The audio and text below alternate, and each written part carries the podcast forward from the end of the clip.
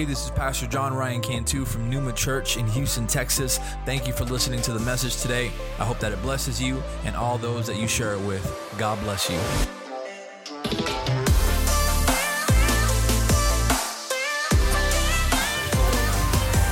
Amen. God is good all the time. Amen. Praise the Lord. Like I said, I came to church a little tired this morning. Ellie, our, our our youngest, she's she's been sick and she she kept us awake last night and we were going to try to make it or Melissa was going to try to make it to church with her. We were all getting ready and then out of nowhere Ellie throws up. So uh, so she's she's there and it was a rough night, but there's uh, nothing a little bit of praise can't fix. Amen. So praise the Lord. Um, I want to just one, once more. I know Angel already mentioned it, but I want to thank you to everybody who helped who bought a, a, plate, who supported the ministry, who was here in the kitchen uh, working. Uh, a special, very special shout out to Keaton and Tita um, for making the, the meat. It went hard, bro. It was, it was delicious. It was delicious. Amen. Uh, so, so, guys, thank y'all. Thank you for your yes. Of course, Claudia, who I call our administrative pastor or director. We don't have an official title, but she gets all the logistics done and and she did she did well. Amen. Um, praise the lord. I want to i want to get into the word this morning. Um, i want to take you to the book of judges. Judges chapter 2 anybody ready to receive the word this morning? Amen. Praise the lord. We are in february.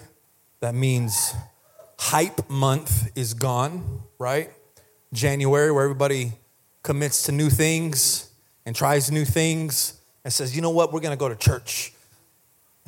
We're gonna go to church every Sunday in 2024. We're gonna eat better. We're gonna exercise. We're gonna read the Bible more. We're gonna pray more. We're gonna fast more. We're gonna do all these things. January is a good month for that. And then February is like, we'll, we'll do it next year. So I wanna challenge you to continue with those commitments that you made. If you've been, if you haven't missed a Sunday yet, praise the Lord. Keep on, keep on coming, man. Keep being in the house of God. Um, so, Judges chapter 2, we're going to read from verses 10 through 12, and we're going to read a little bit. So, I'm going to use the NLT this morning so I don't lose any of you.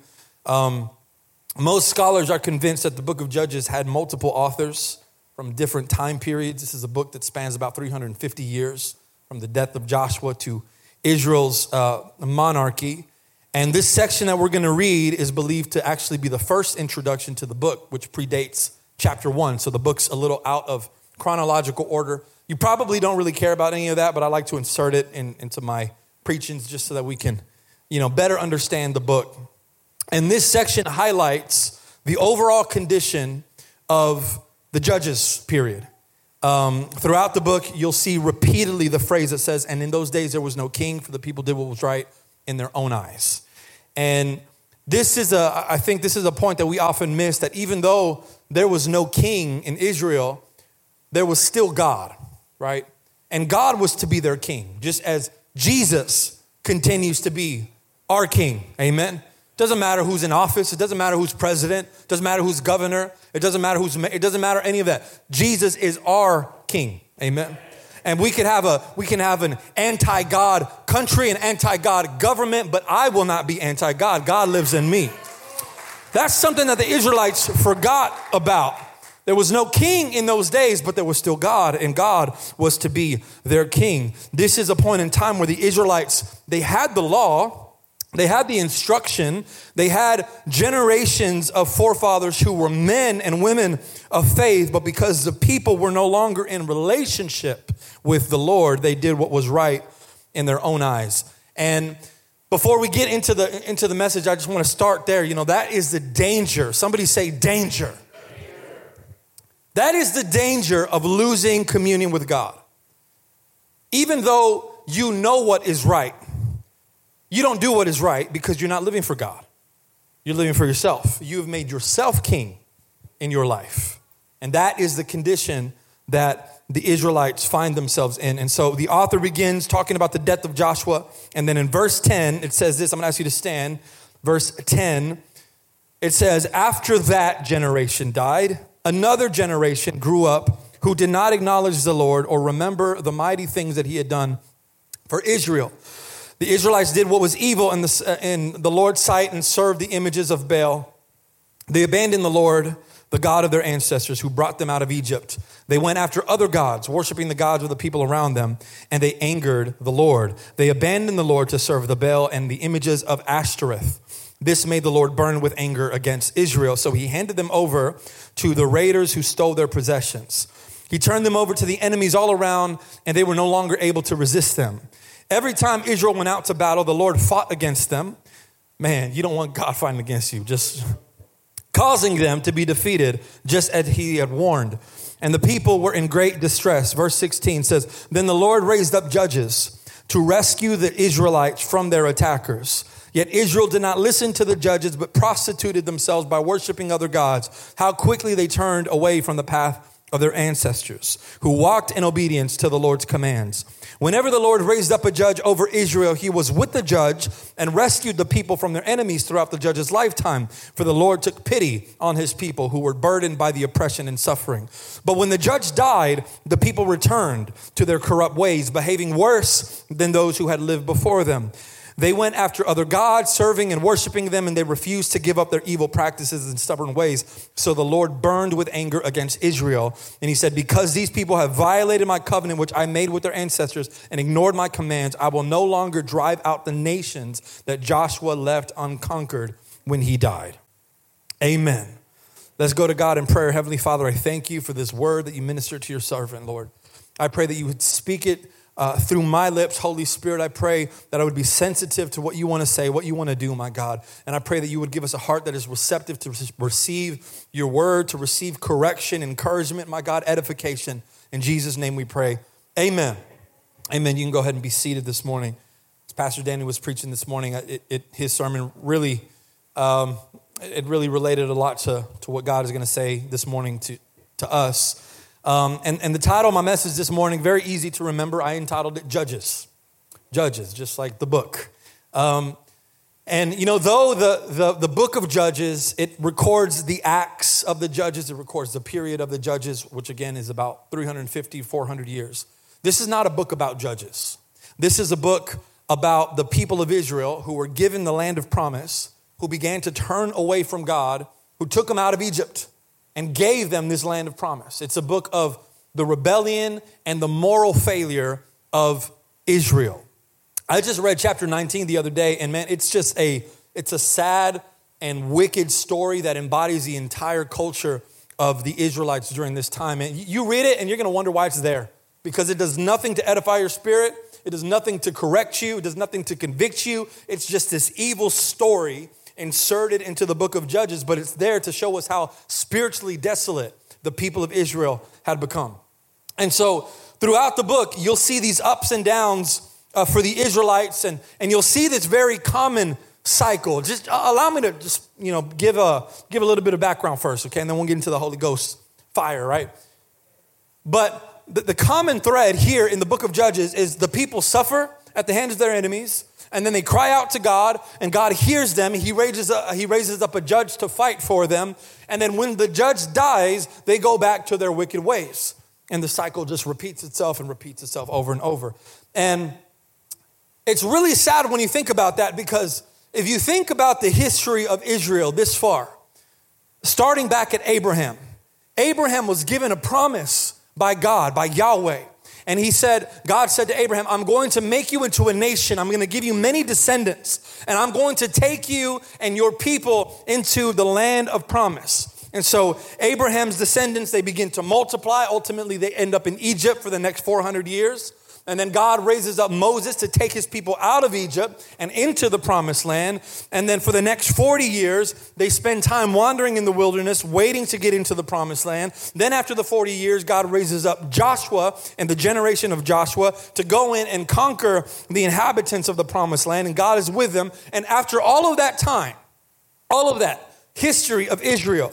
The people of Israel are now standing and walking and living in the land of promise, but they're forgetting about the covenant that God made with their ancestors.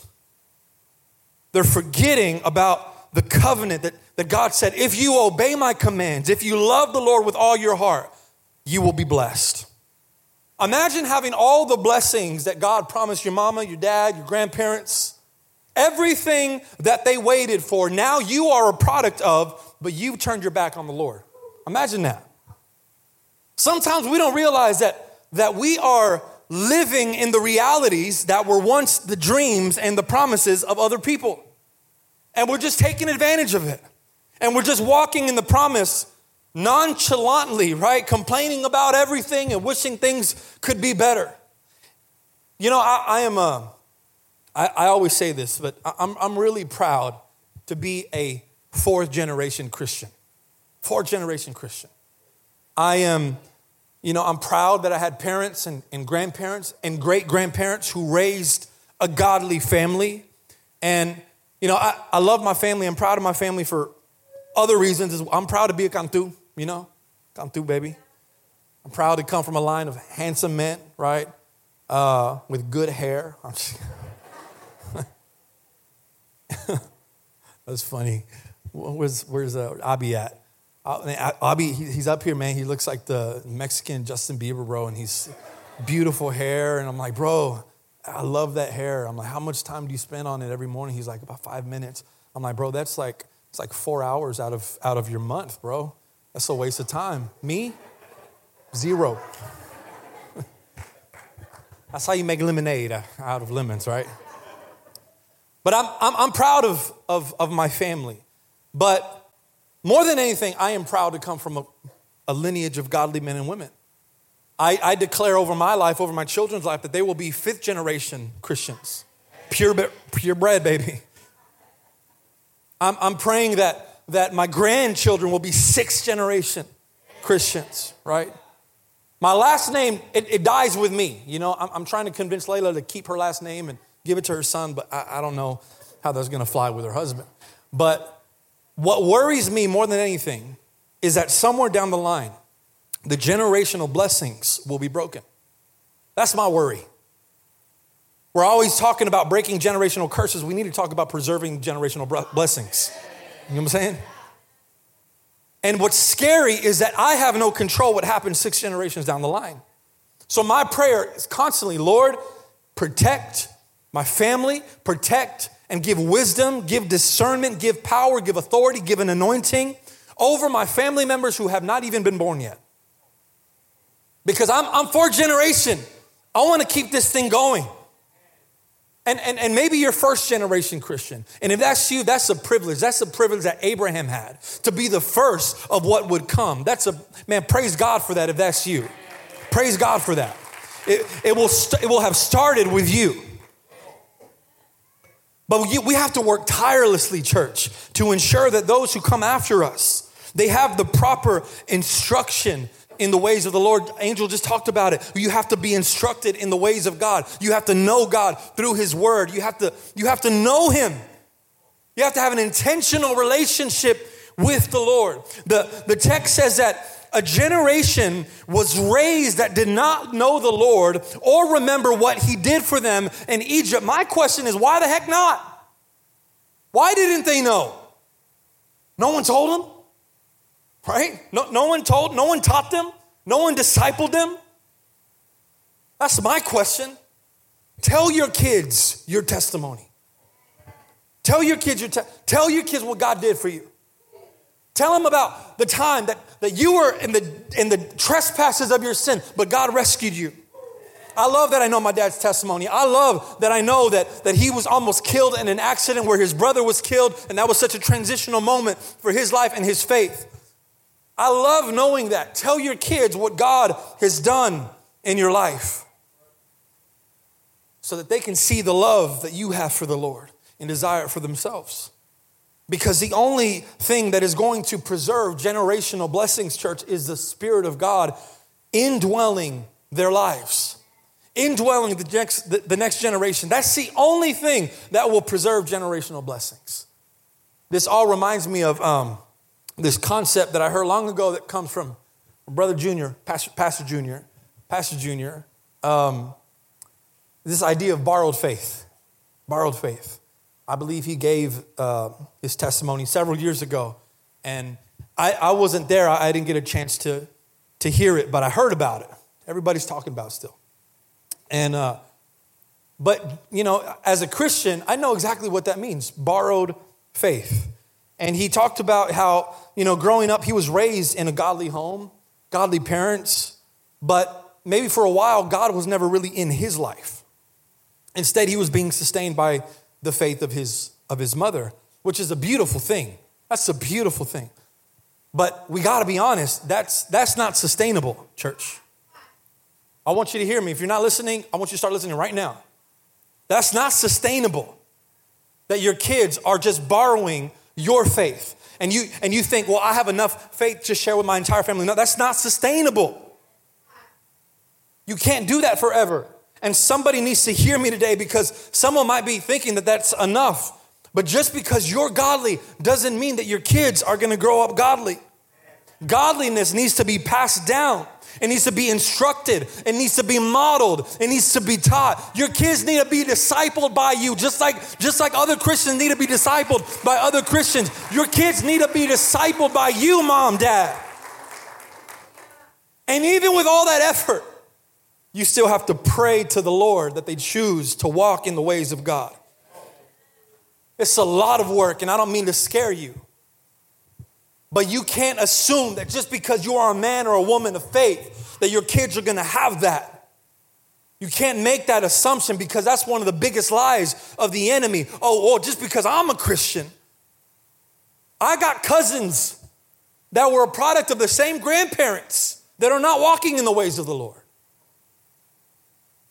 It takes intentionality to preserve those generational blessings, bringing your kids to church.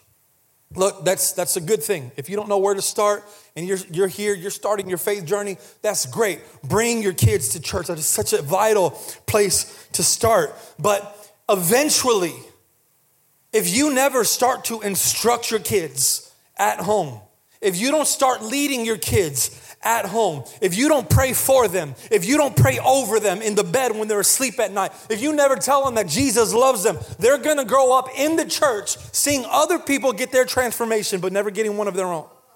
They're gonna grow up hearing of all the other testimonies from all the other people, but they'll never have one of their own because all they were doing was getting the leftovers of your faith never developing their own. They were only coming to church because you brought them to church. They were only listening to godly music because you had it on in the car. They were only ever around godly people because that's what you brought them around. But if you never take the time to work on their character, to work on their heart, to tell them that Jesus loves them, that Jesus has a plan for them, if you never take the time to make sure that they look like Jesus, don't be surprised when they grow up and they depart from the Lord because all they had at home was a judge, but no king. They just had a judge, a righteous judge, a judge that was raised up to fight for them and to bring them out of the things that they were going through. But judge, judges don't change lives. The King of Kings, only He changes lives. And you may be the greatest judge, most godly judge in your home. But if your kids don't know the king, they have no foundation. And don't, don't tune out of the sermon if you don't have kids. You can be the friend, you can be the spouse, you can be the person standing on somebody else's shoulders of faith. And you're only here because she's here, or you're only here because he's here. That is not sustainable because judges were never meant to hold the same power as the king. We're all surrounded by judges. And I don't mean that in a like a neg- like a judgmental way. I mean, you know, the church, we're here to, to build each other up, to pray for people, to carry people, to be there in times of distress. The Israelites, they had judges. The Lord sent them judges, but they rejected their king. Even, even when they finally got a king, they still rejected their king because they rejected God. And God said in Deuteronomy, I will be your king. I will be your king because it's Yahweh who took you out of Egypt, not, not a human. It was Yahweh who made covenant with you. It was Yahweh who brought you into the promised land. But the people rejected the king. And I don't know who I'm talking today. I don't know. I, I don't know who's here. Maybe you're here because your friend brought you to church. You're only here because someone else brings you, and that's great. But it's only God who can deliver you. It's only God who can save you. It's only God who offers you a second chance. It's only God who can restore that peace and that hopelessness. It's not a person. Praise God for the judges in our life who pray over you and who serve you and who pick you up when you don't have a ride and who spend hours on end on the phone with you in a time of distress. But without the king, you got nothing. Got nothing. Tell the person next to you, get your own faith. Get your Tell them, man. Sink your teeth into it. Get your own faith. That's not, and that's not because I want to be selfish with my faith. It's because my faith can't take you into heaven. I can't, I, I can't do anything for you. I was talking to a brother yesterday, and I told him, you know, new Christians, the church is, is so essential for new Christians. So essential. Pastor Dan, can you, can you come up here for a second? New Christians are like babies, they don't know how to walk. So you need the church, you need the brothers to pick you up because you don't know how to walk, you little baby. It's okay. You got back problems, or maybe you're an old man like Pastor Danny. But you need, you need the church to help you out. And when you're like, no, I ain't feeling it, the church says, all right, come on. Brother David, come here, come here, come here. I need a little bit of help. You're heavy. No, no, we're not going to carry him. We're going to carry you. and now together we're walking we're, because that's what the church does. And I can bring you to church and I can bring you to the altar, but I can't take you into heaven. Eventually, you have to walk. Eventually, you have to cross the finish line because I've got my own finish line to cross. And I will be a judge for you as long as I need to be. But if Jesus isn't king, you ain't got nothing. You ain't got nothing. One of the most popular stories in the book of Judges, are you still with me? Is the story of Samson. Samson judged Israel for 20 years during, uh, during the time of oppression by the Philistines. The Philistines, man, they were like a snare to the Israelites. Even after Samson killed many of the rulers of the Philistines, if you know his story, you, you kind of know that he, uh, he had this big, you know, moment where he dies and he kills all these Philistines. But the, the Philistines were always, they were still around. It was only David, the man after God's own heart, the man who loved God, the man who made God his king. He was the one who put an end to the Philistines. Samson, he's this, he's this man with like superhuman strength, this anointing over his life. And his story begins in chapter 13.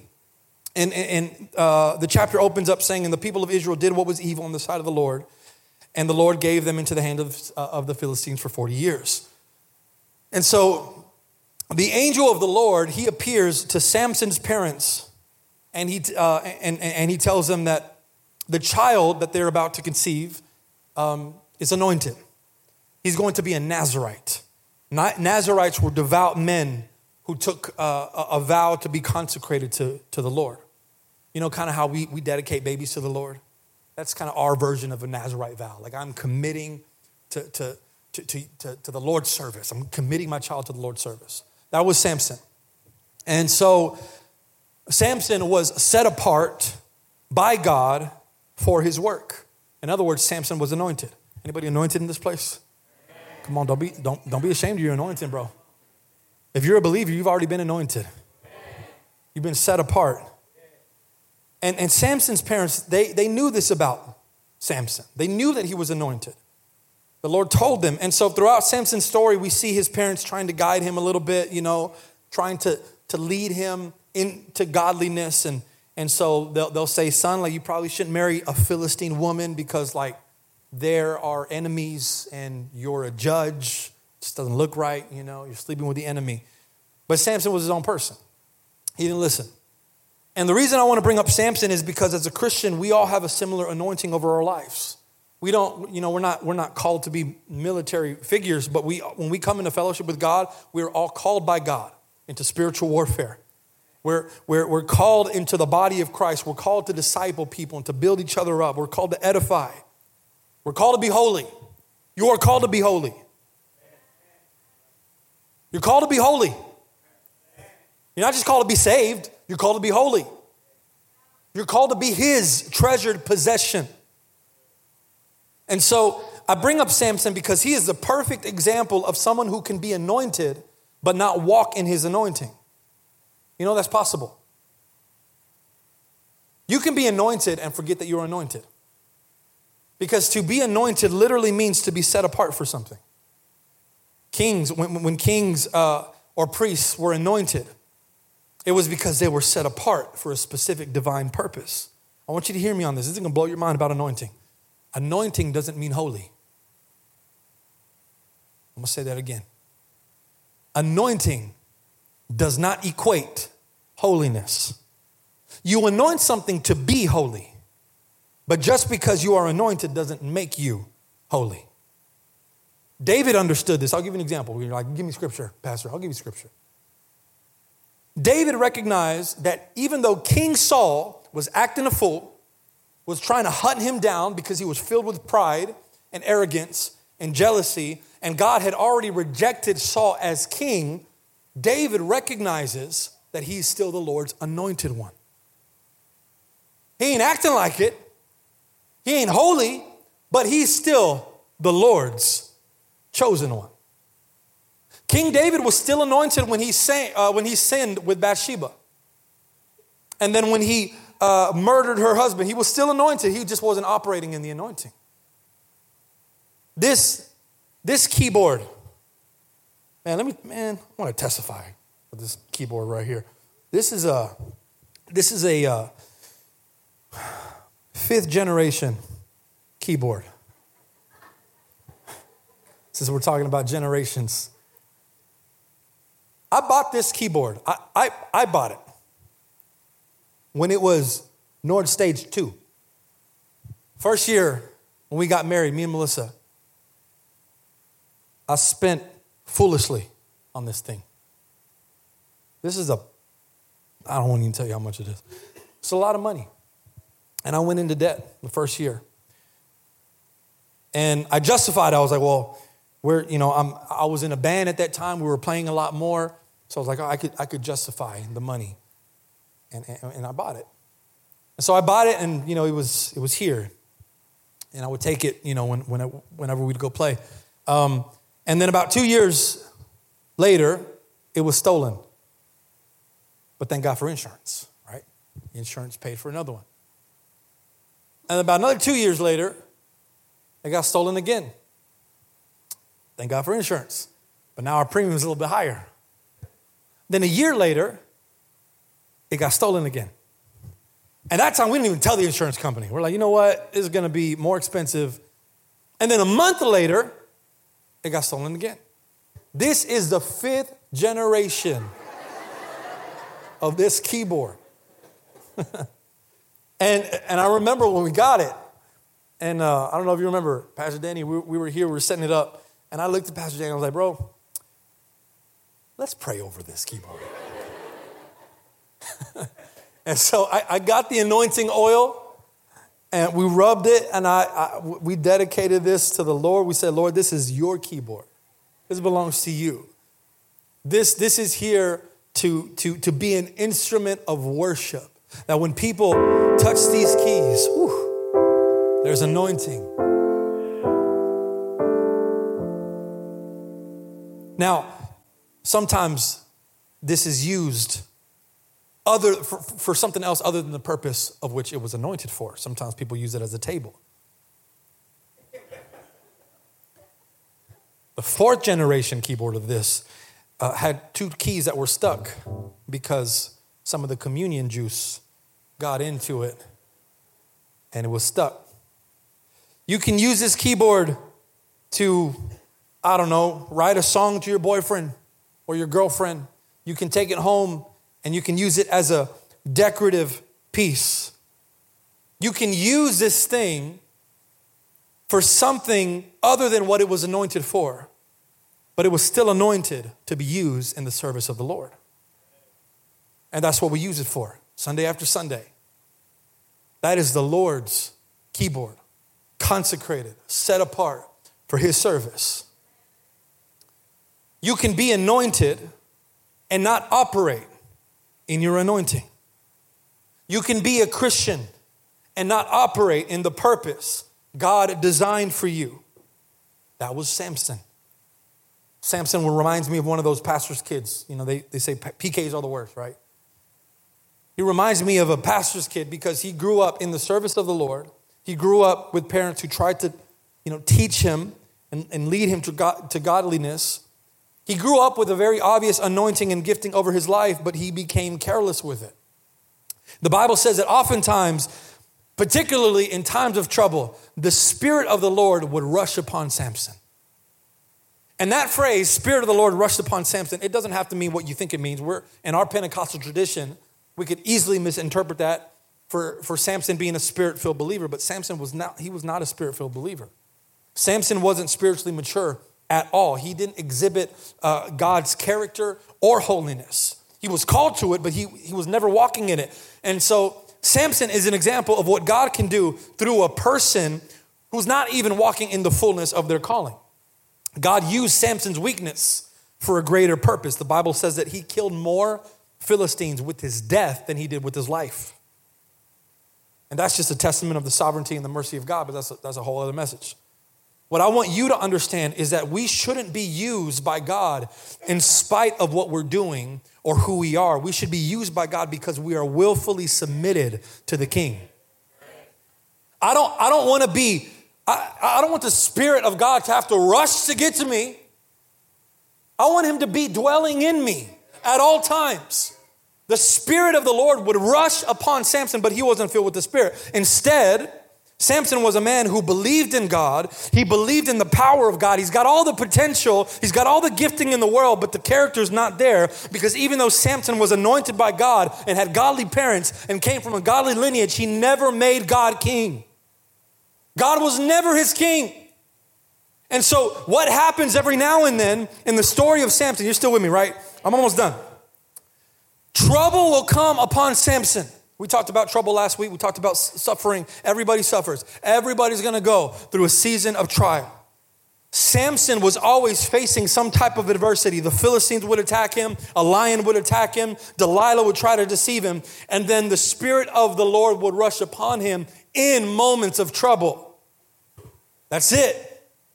It's almost as if it was some type of defense mechanism where Samson's like, wait, something's not right here. Let me go back to my anointing. Let me exercise the anointing over my life.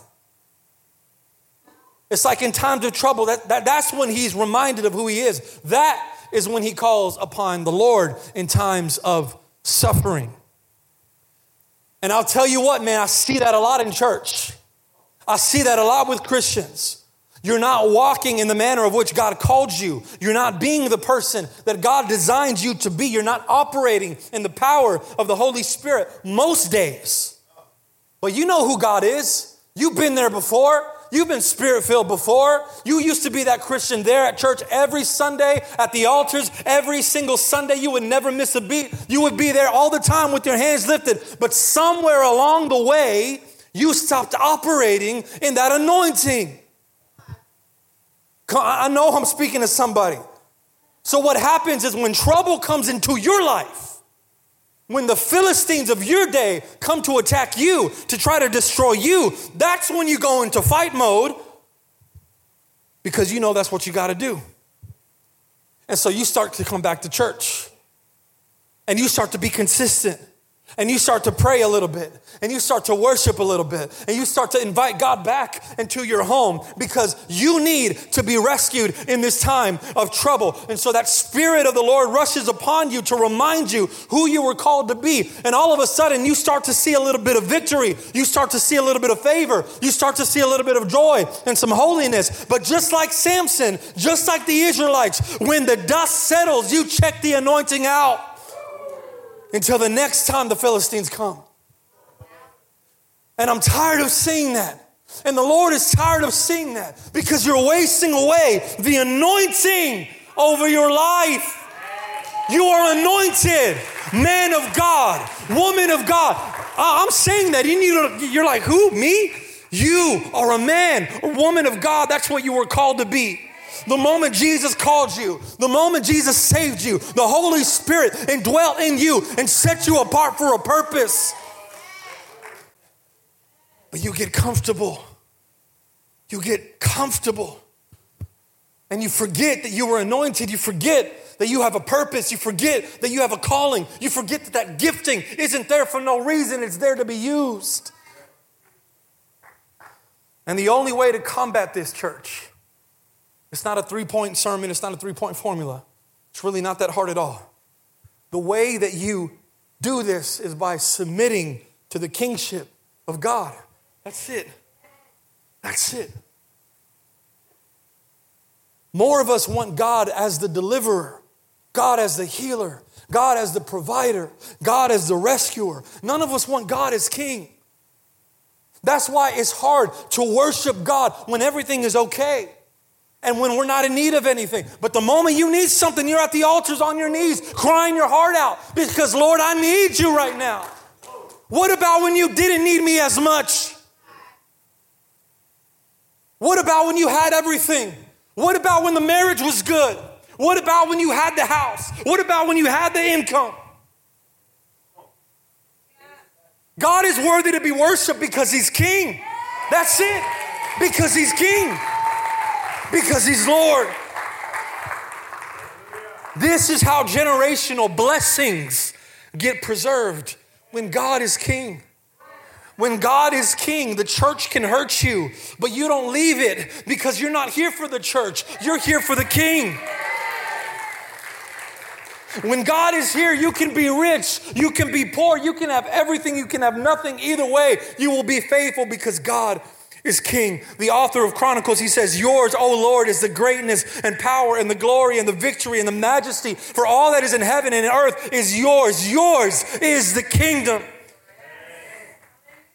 And I'm here just to challenge somebody today to stop making God so small. He's not here just to bless you. He's not here just to bless you. He's not here just to give you what you want, He's here to reign. He's here to lord over your life, over the life of your family.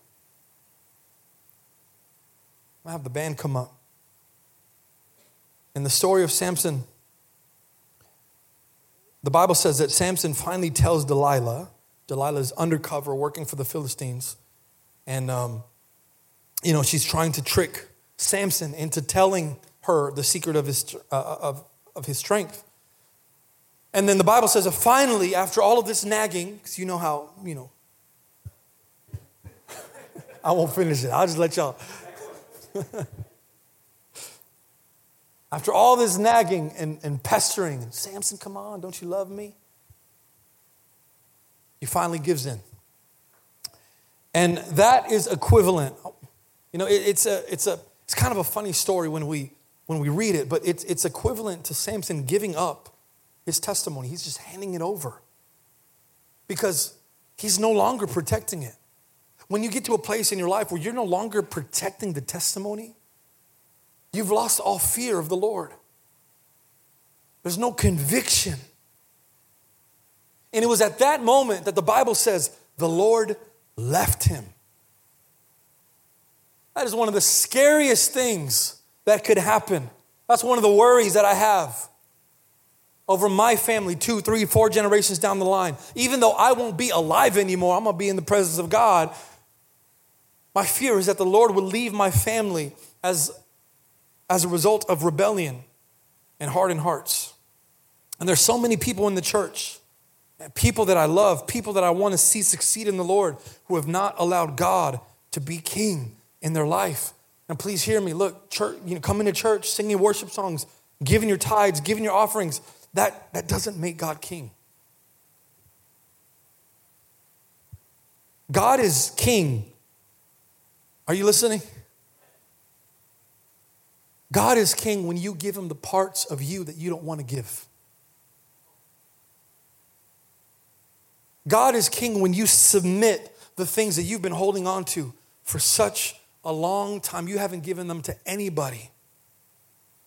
You don't even want, you don't want to, you don't even acknowledge the fact that they're a part of you. Because if you acknowledge the fact that they're a part of you, you know that God is going to ask for it. But that's when you make God king. That's how generational, this is how generational curses get passed down. When you hold on to things that God is asking you to give up. Come on. This is, we're always talking about generational curses. And, and the way generational curses work, it's not, it's not that God is going to punish you just because your father sinned. No. Generational curses happen when I am holding on to something that is sinful and I inadvertently pass it down to my children because I'm so bitter and they see it, it becomes a part of them. Because I'm always at home and I'm always screaming at everybody. I got no sense of peace in me.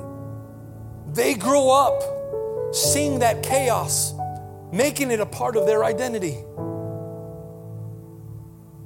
That's a generational curse. And it needs to be broken. But it can't be broken until you, man and woman of God, submit it. Give it up to the King of Kings and the Lord of Lords.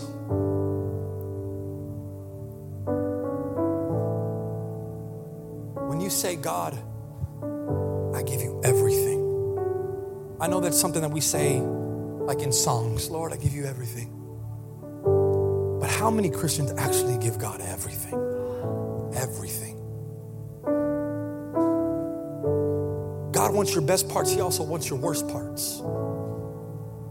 It's the worst parts that God wants to have so that He can restore.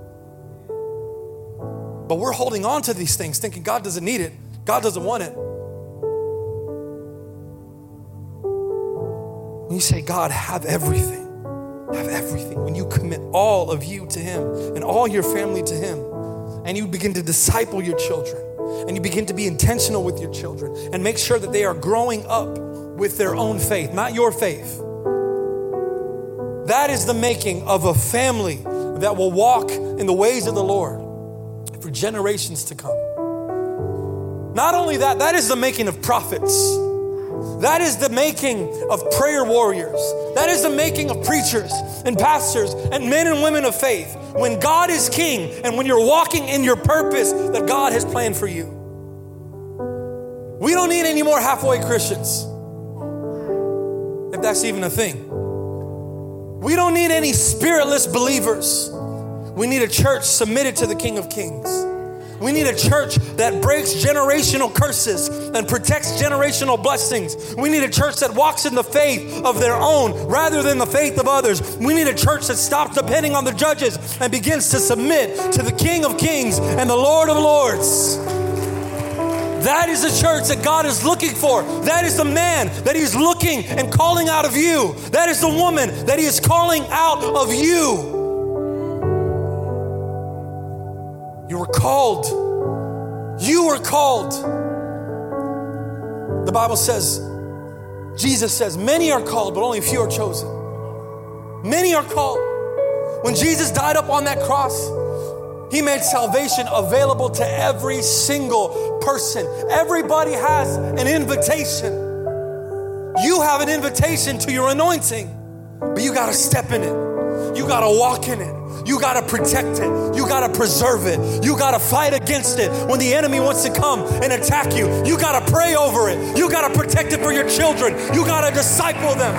Because you, not only you, but the people that come after you have been called by the King of Kings and the Lord of Lords.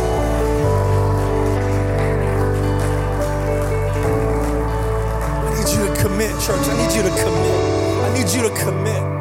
No more halfway. So go ahead and stand. No more halfway Christians. No more debating. Ah, do I want to go to church? Not go to church.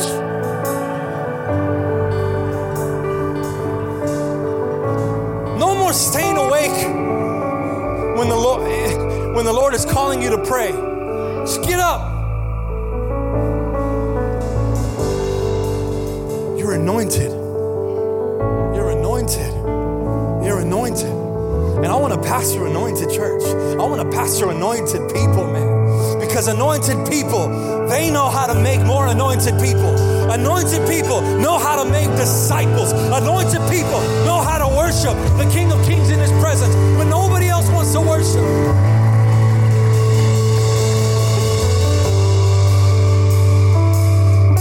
Oh man. Can we just worship right there? Can you lift up your hands right there where you're at? Holy God. Holy God, we worship your name, Lord. Come on, right there, right there where you're at. Just begin to worship. If you want to come to the altars, if you want to have a moment with God, I invite you. The altars are open. But I just want us to go into the presence of God right now. And I want us to be mindfully stepping into our anointing this morning. Yes, yes, yes. You are worthy. Yes, for listening. If you'd like some more information on Numa Church, visit us on our website at mynumachurch.org. If you enjoyed the podcast, you can subscribe or share it with your friends on social media and tag us at My Numa Church. Thanks again, and God bless.